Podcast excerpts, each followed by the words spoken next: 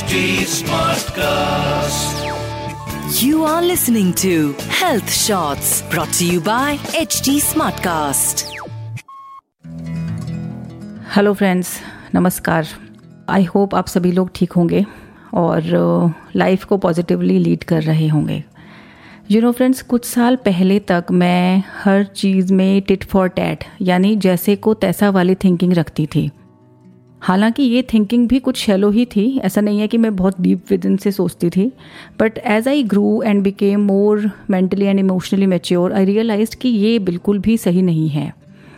Our great leader Mahatma Gandhi once said an eye for an eye will leave everyone blind इस quote पर अगर हम contemplate करें तो पाएँगे कि ये थिंकिंग बहुत वैलिड है।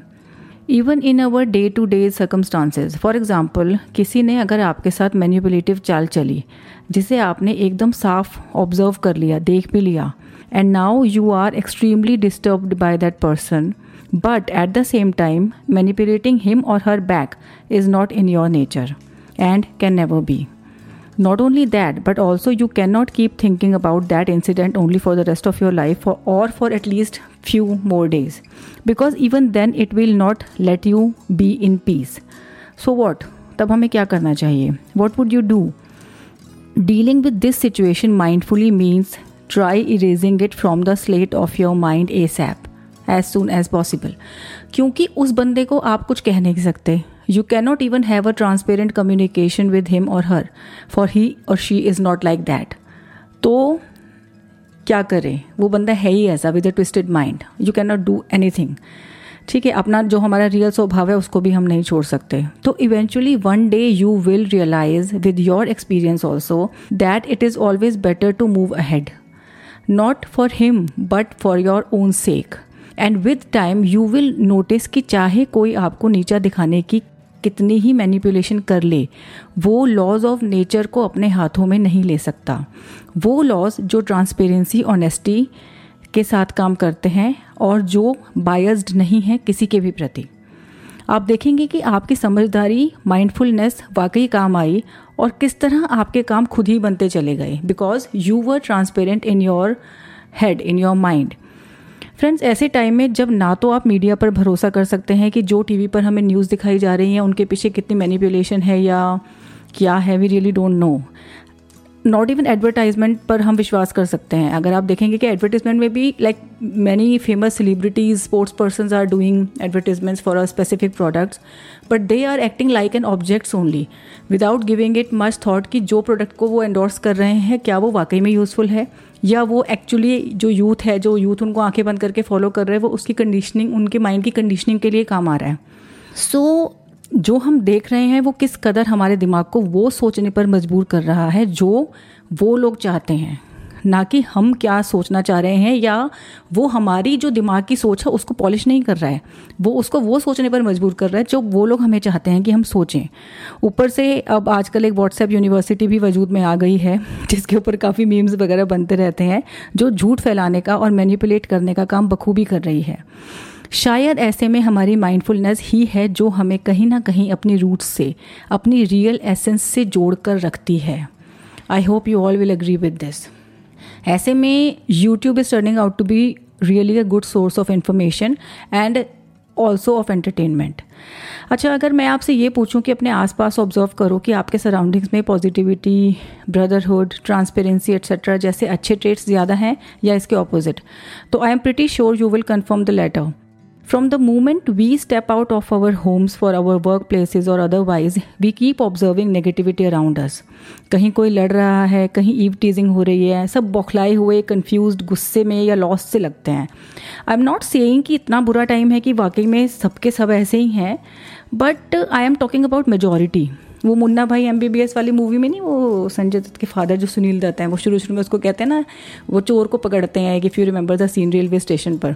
और वो चोर से कहते हैं कि, भाई देख, ये बाहर जितने भी लोग दिख रहे हैं ना, अगर मैं तेरे को उनके हवाले कर दूँगा, कोई अपनी बीवी से लड़कर आया है, कोई किसी की लाइफ में कुछ प्रॉब्लम है, वो सब नेगेटिविटी से भरे हुए हैं और वो सारा अपना गुस्सा तेरे ऊपर निकाल देंगे। तो I am talking about majority so next time whenever you step out take a step back in your mind and try seeing everything around you with a more peaceful, calm perspective. You can even observe yourself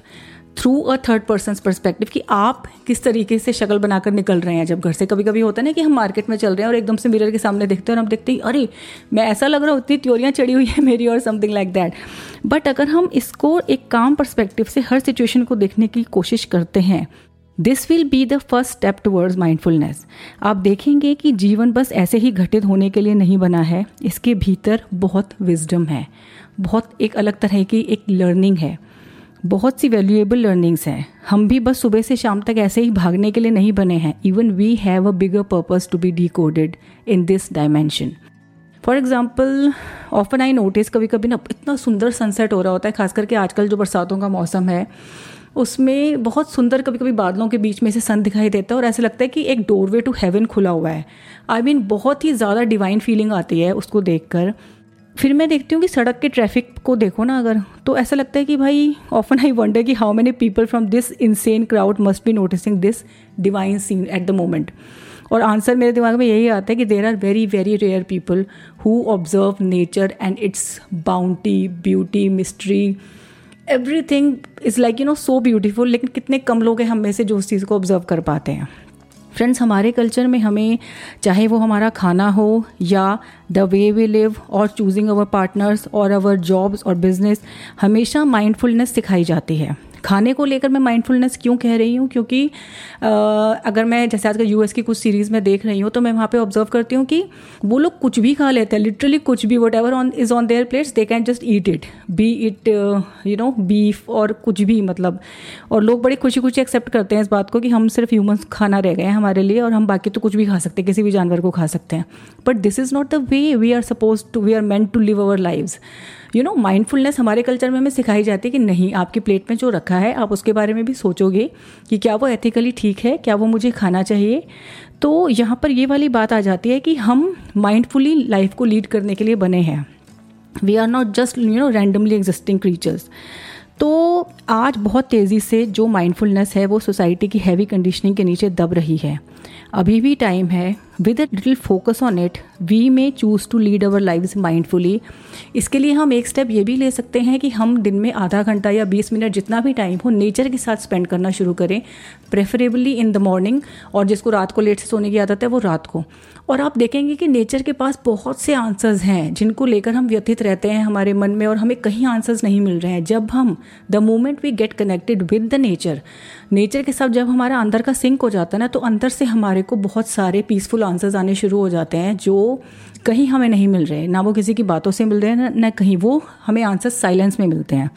so friends ये ही मेरे podcast का आज का topic था। I hope it would have been like you know provided you some solutions so that is it for now see you next week take care goodbye You were listening to Health Shots brought to you by HT Smartcast. HT Smartcast.